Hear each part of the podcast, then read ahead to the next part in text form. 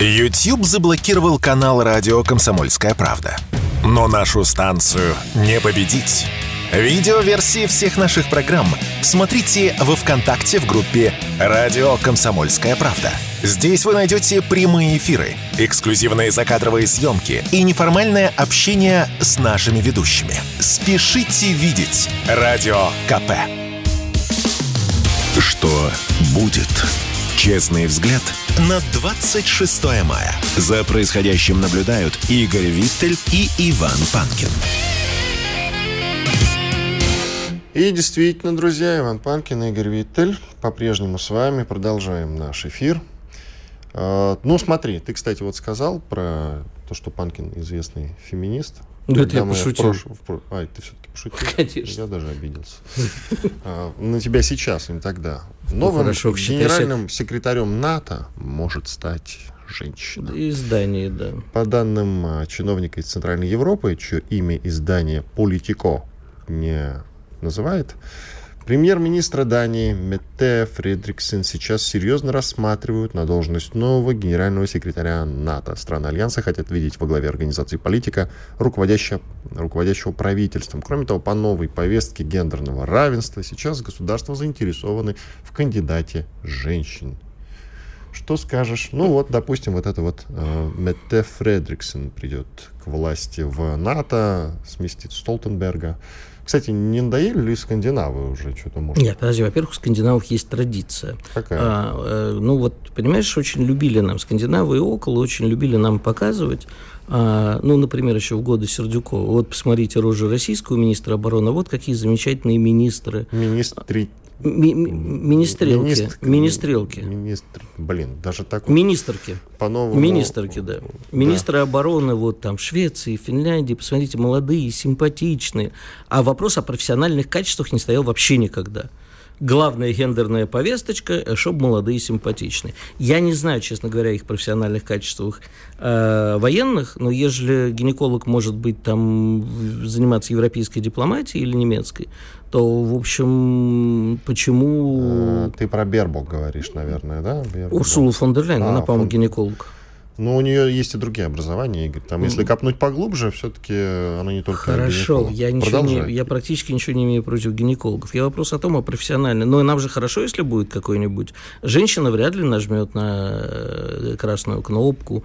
Э, женщина, я думаю, снизит агрессию ведущего блок. Хотя, знаешь, баба стерва это пострашнее любого мужика. Я не знаю, что там ей под хвост попадет. Но в целом, ну что, слушай, э, политик, понимаешь, нам пора перестать смотреть смотреть, э, кто у врагов вместо э, тех врагов, которых мы уже не любим. Политика и это не изменится по отношению к России. Нам пора э, перестать оглядываться на всех. У нас должна самостоятельная политика. Вот мы тут сидим и рассуждаем, потеряем мы центральноазиатские страны или не потеряем. Да они должны трястись, что нас потеряют. Мы должны свою политику поставить так, кнутом и пряником, что наши партнеры должны быть от нас либо радикально экономически зависимы, так, чтобы вообще даже не думали в другую сторону, при всем взаимном уважении, при всем экономическом сотрудничестве, политическом сотрудничестве, военном сотрудничестве. Но мы должны играть первую скрипку. Мы большие, мы главные, мы сильные. При всем уважении, ни с кем не споря. Но у нас все время получается, что мы вот... А вот что Китай подумает? Да, Китай огромный, да, у Китая огромнейшая экономика. Ну, это ладно, о чем мы оглядываемся? А что подумают... Без всякой обиды, но тем не менее, а что подумают в Киргизстане, не дай бог? А вот с Туркменией там вот посерьезнее, потому что Китай сейчас делает ставку на более дорогие туркменские энергоносители. И по этому поводу собирается как-то тихонечко под шумок, хоть наши отрицают это, сворачивать силу Сибири-2, скорее всего. Ну, потому что с туркменами договорились. А между прочим, мы имеем и имели, ну, ну, к сожалению, уже меньше, огромный вес в этом регионе. Так что мы на них осматриваемся?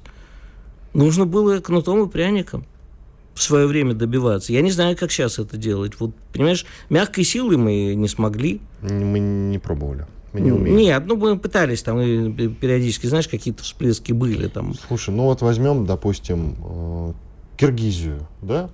Какая там может быть мягкая сила с нашей стороны, если там все уже реально в фондах Сороса. Правда, они не очень эффективно конкретно в Киргизии, на мой взгляд, работают, потому что отношение к русским в Киргизии очень хорошее. Но там сколько раз власть поменялась за последние годы? То есть а. бесполезно туда заходить с мягкой силой, понимаешь? Значит, э, нет, не бесполезно. Про Киргизию я говорить не особо могу, потому что у меня, так сказать, Индия не истек еще. А я хорошо в свое время знал внутренние киргизские истории, но не хочу с ними сейчас вылезать. Не хочу получать по шапке уже по-серьезному. Но, тем не менее, да, мы могли в Киргизии с мягкой силой. Да, там были люди, на которых мы делали ставку. Но э, самой Киргизии вообще-то со времен Советского Союза получилось, потому что первый э, э, президент Киргизии, после распада Союза, оказался очень, я с ним хорошо знаком, оказался человеком очень мягким, но вот в отличие от Горбачева не предателем, просто слишком интеллигентным. Вот не надо было этого делать. Он выдающийся физик, математик, но Оскар Акаев я имею в виду. Вот. А дальше мы ставили, слушай, ну, на воровские режимы, лишь бы они э, демонстрировали внешнюю лояльность к России. Я же тебе еще раз э, говорю, политика США это сукин сын, но это наш сукин сын.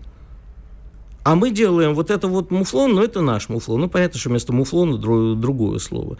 Что бы он там ни воровал, но он, понимаешь, у нас и деньги возьмет, и нас кинет.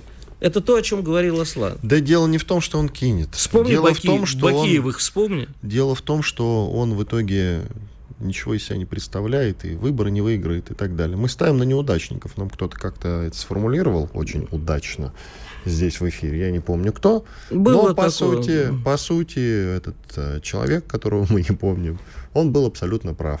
И, кстати, вот еще точно говорю, что эксперт по фамилии Ваджра, Андрей Ваджра, нам точно говорил в эфире, кстати, надо его пригласить, давно его не было у нас, э, классную штуку, что те же американцы работают, если работают вот на украинском треке, они работали с народом, а мы работали с властью. Вот в чем наша ошибка. И мы действительно работаем, как правило, с властью, а не с народом.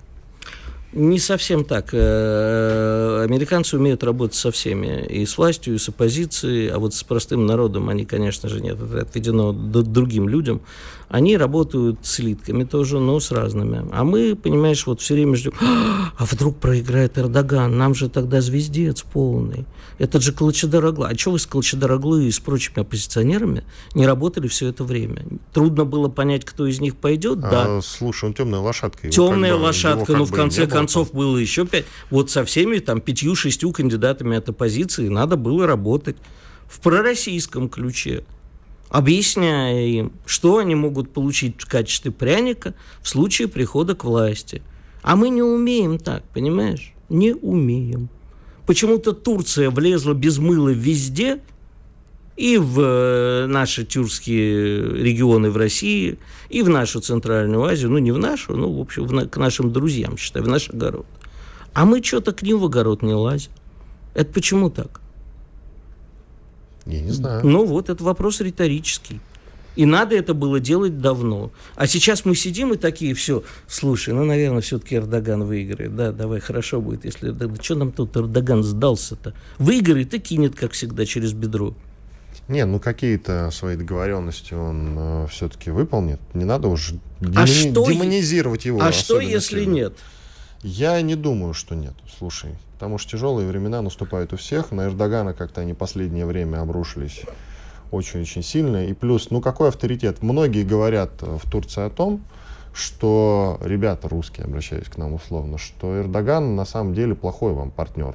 И если он сейчас, после выборов, а все там прекрасно понимают, как Россия ему сейчас помогает, а если он нас будет кидать, то его рейтинг упадет уже ниже плинтуса совсем. Не совсем согласен. Рухнет. А вот не, там, не, кстати, хорошо в чатике написали, Игорь сильно ошибается, что женщины добрые создания. Поверьте, большинство из нас давно бы уже нажали на эту самую Я, кстати, тебе хотел кнопку. то же самое сказать, да, я то же самое хотел сказать, женщина не дрогнет в этом смысле и нажмет на кнопку. Точно Но... так же, как даже, кстати, смелее, чем мужик иной раз в этом смысле. Так что ты зря, ты зря это сказал. Э, я в любом случае считаю, что нам пора перестать обращать внимание на, то, на женщин. Как... Нет, на, на женщин, да, уже слушай. В моем возрасте точно пора обращать. Ты уже в том возрасте, да, когда что... согласие страшнее отказа. А вот это очень хорошо пошучено. Спасибо, дорогой друг. А, это очень... именно так. А, я думал, ты сейчас скажешь, а вот это было обидно. Нет, а, наоборот. Вот это было обидно. Наоборот, понимаешь. Я еще хочу про терпение сказать. Не про воздержание, а про терпение, кстати говоря. А, тут а, Шольц это канцлер Германии, заявила о желании поговорить с Путиным. И на самом деле, вот без всякой иронии, это совершенно потрясающе. Это какую надо выдержку иметь, я про нашего президента говорю, чтобы постоянно все-таки идти на контакт с условным Шольцем, который костерит направо и налево и нашего президента, и Россию в целом, а Путин потом идет и с ним разговаривает, так или иначе. Ну, правда, они, конечно, уже по телефону, потому что та же Германия а, поддержала а, тот самый ордер МУСа, Международного угу. уголовного суда, и сказали, если Путин к нам приедет, мы обязаны будем его сопроводить в Гагу. И, тем не менее, Путин, я уверен, ответит положительно на этот запрос от Шольца и будет с ним разговаривать. Я думаю, Владимир Владимирович надо поставить, знаешь, автоответчика, какую-нибудь организацию дозвонишь. Если Нейросеть. Хотите, да, если вы хотите поговорить со мной об этом, нажмите один. Если хотите поговорить об этом, нажмите два. Если хотите просто пойти в известном направлении, нажмите три. Это вот поставить на Макрона сразу, чтобы туда перекидывал. К Шольцу. Да. Это забавно. Сколько там у нас минут осталось? Да. А, 40 э, секунд, вот нам э, сообщают. Так что, конечно, уже... Нет, конечно, надо э, на, звонки иногда отвечать. Может, что новое скажут. Может, они пришли прощения. Сдаемся. Да, может, они говорят, все, хватит, да. Мы прощения пришли попросить, Владимир Владимирович, все. Прости нас. Про прости меня, Васенька, дуру грешную, как было сказано в известном фильме. Иван Панкин и Игорь Виттель. Сейчас сделаем небольшой двухминутный перерыв. После этого продолжим у нас еще финальный четвертый блок. Там есть несколько интересных исторических тем. Ну и посмотрим, что в ленте новостей из свеженького. Да, и свежие новости, конечно, тоже обсудим. Оставайтесь с нами на радио «Комсомольская правда». Я напоминаю, что трансляция видео. Трансляция идет на всех платформах, кроме YouTube. Так что смотрите, где вам удобно. sportkp.ru О спорте, как о жизни. Что будет? Честный взгляд на 26 мая. За происходящим наблюдают Игорь Виттель и Иван Панкин. Иван Панкин, Игорь Виттель, мы продолжаем. Вот в эти самые дни, а, кстати, даже 26 мая в 1972 году в Москве подписаны основы взаимоотношений между СССР и США, в том числе договор об ограничении систем противоракетной обороны. Этот период, почти все 70-е годы, в истории получил название как «разрядка». Был период разрядки между нашими странами, как раз между двумя другими периодами. Это жуткая конфронтация, которая могла вылиться в ядерную войну. Это Карибский кризис, и потом в начале 80-х тоже, в принципе, э, все говорили об обмене ядерными ударами. И тогда даже приводили статистику, что э, если этот обмен ядерными ударами состоится, у американцев там погибнет такое-то число народу, в Советском Союзе погибнет такое число народу, и выходило, что американцев э, чуть больше населения выживет, но не сильно больше. В любом случае, это грозило миру полной катастрофой. И тем не менее, эти две конфронтации были в нашей истории, а между ними период разрядки. Как нам сейчас прийти к этой разрядке? Что нужно сделать, а? Ну, вообще, знаешь, как разрядка по-английски называется? Ну-ка. Климакс. Климакс? Угу. Климакс. Ну, Прикольно. да. Ну, в, можно использовать в таком э, смысле. А, что я тебе могу сказать? Э, там как раз вот, когда у нас была разрядка с Америкой, у нас э, очень сильно напряглись отношения с Китаем. Это была все время игра... Даманский, кто, кто, да. Нет, Даманский был значительно раньше. Это в 69-м. Да. Э, но я имею в виду, что ближе к концу 70-х уже Вау. у нас ждали полноценную... А, ну тоже, кстати, два периода. Да, да угу. у нас было серьезное опасение войны с Китаем. Это была постоянная игра за перетягивание Китая в мировой политике. Еще не очень тогда э, мощного Китая, кто США или СССР возьмет его на свою сторону. Да, у нас действительно был период разрядки. Я даже помню, как в 1976 году в Советском Союзе отмечалось 200-летие Америки. Они приезжали, была большая выставка, я до сих пор помню, как я с интересом листал тогда журнал «Америка», хоть и маленький был, но с удовольствием э, я тогда читал все это. Красиво было, прямо вот они... Кстати, хорошую операцию провели. Да, было. Ну и, в принципе, э, я тебе могу сказать, что, в общем-то, э, каждый раз подходя на грань взаимного уничтожения, и у той и другой стороны и, в общем, у других участвующих в этом всем участников хватало здравого смысла отойти от края пропасти. А вот э, в данном случае я со стороны наших противников сейчас не вижу такого, что они вот прямо готовы отойти. А, Поэтому я думаю, что сейчас должна наступить очередная разрядка. Это ни в коем случае не должно быть на уровне «Ой, давайте друг друга простим». Ты поймем. считаешь, что наступит разрядка? Когда-нибудь, да. Ну, когда-нибудь, но не сейчас. Нет. Не, Это когда-нибудь наступит а, послушай. В конце э, десятилетия, скорее всего. Ну, понимаешь, все прекрасно понимают, что гарантир... Э, обмен ядерными ударами ведет э, практически к гарантированному взаимному уничтожению не всех, но очень многих. Кстати, вот мировая элитка, знаешь, что в связи с этим делает? Mm-hmm. Строят в Новой Зеландии бункеры, в том числе и российское, говорят, там русских тоже много. Бункеры, роскошные дома собираются спрятаться там. Мне пишут в телеграм-канал из Новой Зеландии, но про это они не рассказывали. Ну, кстати, спроси да. у них, они, может быть, не, не в курсе, но я вот читал ну, Друзья, пишите, австралийскую прессу, слышали. такое вот вполне себе. Ну, правда, пишут это скорее так э, издания леворадикальные, что вот проклятая мировая элита, пока все уничтожают друг друга в мясорубке, они вот там вот все домики строят. Нам, безусловно, нужна разрядка. Нам? Нам всем. Нам миру, всем, миру, миру, мир миру, миру. Ну, ты же понимаешь, что ну, где-то в другом месте начнется зарядка. Конечно, ну, конечно. Поэтому так, чтобы но только, полный мир но царил вот на планете, для такого не будет. Для того, чтобы э, ну, вот в другом месте этот вскочивший прыщ не превратился в смертельный нарыв, а знаешь, э, вот есть такое в медицине понятие э, носогубной треугольник смертельный, да, вот Скрябин себе прыщик на губе сковырнул и помер от этого. Вот чтобы такого не происходило, чтобы вот эти вскакивающие по, всей, по всему миру прыщи вовремя ликвидировались, нужна кооперация э, основных акторов России, как глобальной Российской империи, то есть России, круга ее влияния, Соединенных Штатов и Китая. Европу уже даже, наверное, можно не брать в расчет. Ну, а может и возьмем. Посмотрим. Есть военно-мемориальное кладбище советских солдат э, под Волгоградом, то бишь под э, э, Сталинградом, можно и так говорить, в рассошках. Там немецкое кладбище и кладбище, соответственно, советских солдат, и дорога разделяет их словно линия фронта.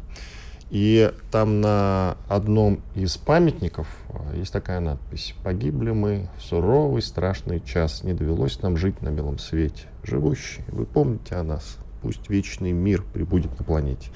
Не прислушались. Слушай, э, ты знаешь, ну вот, например, я иногда для друзей вожу экскурсии по Веденскому кладбищу, вот там есть Любишь ты кладбище? Люблю, да. да. Э, там есть кусочки земли Франции, в том числе и французским солдатам, погибшим в России в войне 12 года. Все проходит, понимаешь, и это пройдет. И с уважением надо относиться потом э, к другим захоронениям. А мне иногда, вот ты знаешь, смертельно обидно, что э, могилы наших врагов, в России, вот ты сам мне рассказывал про немецкое кладбище в Волгограде, где немецкие солдаты похоронены, да. находятся в лучшем иногда сто... да, они... состоянии, да, чем да, захоронение да. наших Я солдат. даже, многие не знают, я как-то давно очень рассказывал Игорю это, я могу напомнить о том, что в тех же рассошках в 2007 или 2008 году я туда ездил, была такая проблема.